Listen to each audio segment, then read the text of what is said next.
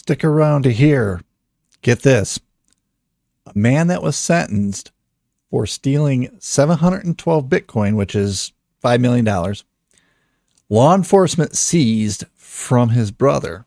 So he stole the money that law enforcement seized from his brother.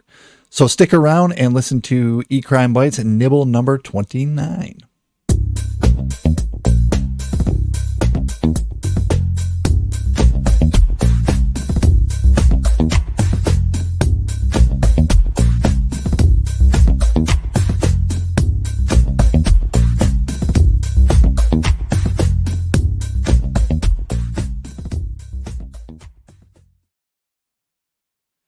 Hey, welcome back to E Crime Bites nibble number 29. So, in this case, we have two brothers.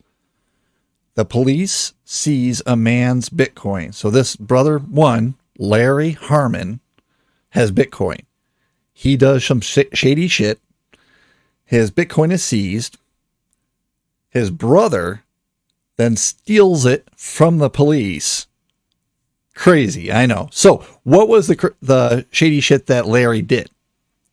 Well, Larry ran a Bitcoin mixer service called Helix, which is a way that people can try to launder Bitcoin online to make it go through a couple different destinations to possibly obfuscate where payments came from and are going to.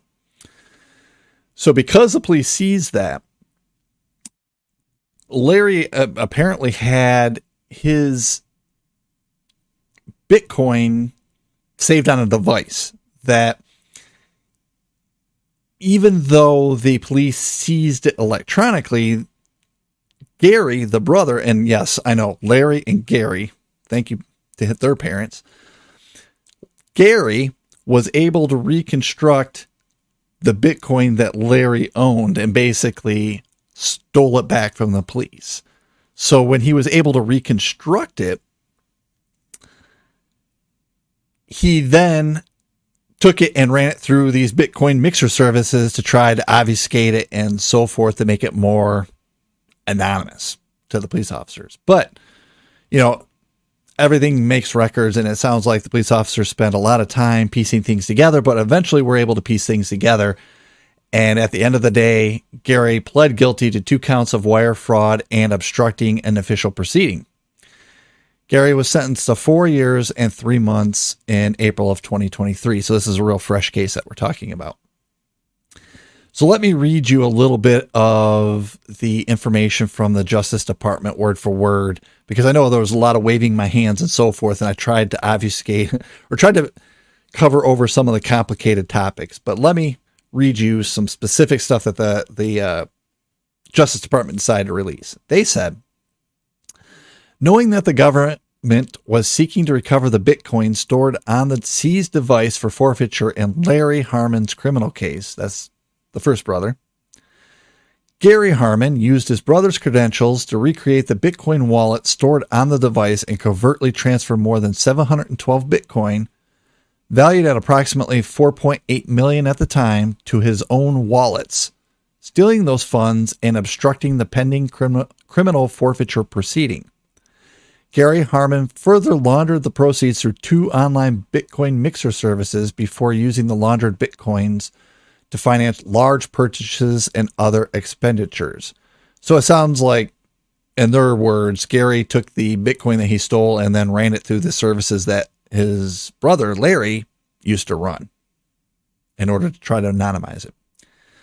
So, pretty interesting case, right? You don't get that very often where a brother steals steals Bitcoin back from law enforcement that was seized from his brother.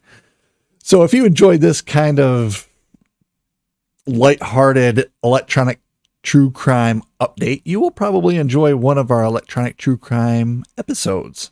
So every week we spend about 30 to 60 minutes on a case just like this, and we go much deeper into it, anywhere from 30 to 60 minutes where we talk about the criminals, uh, what might have led up to the crime, what the crime was technically. You know, was it like a SIM swapping attack? And then we explain what what that is.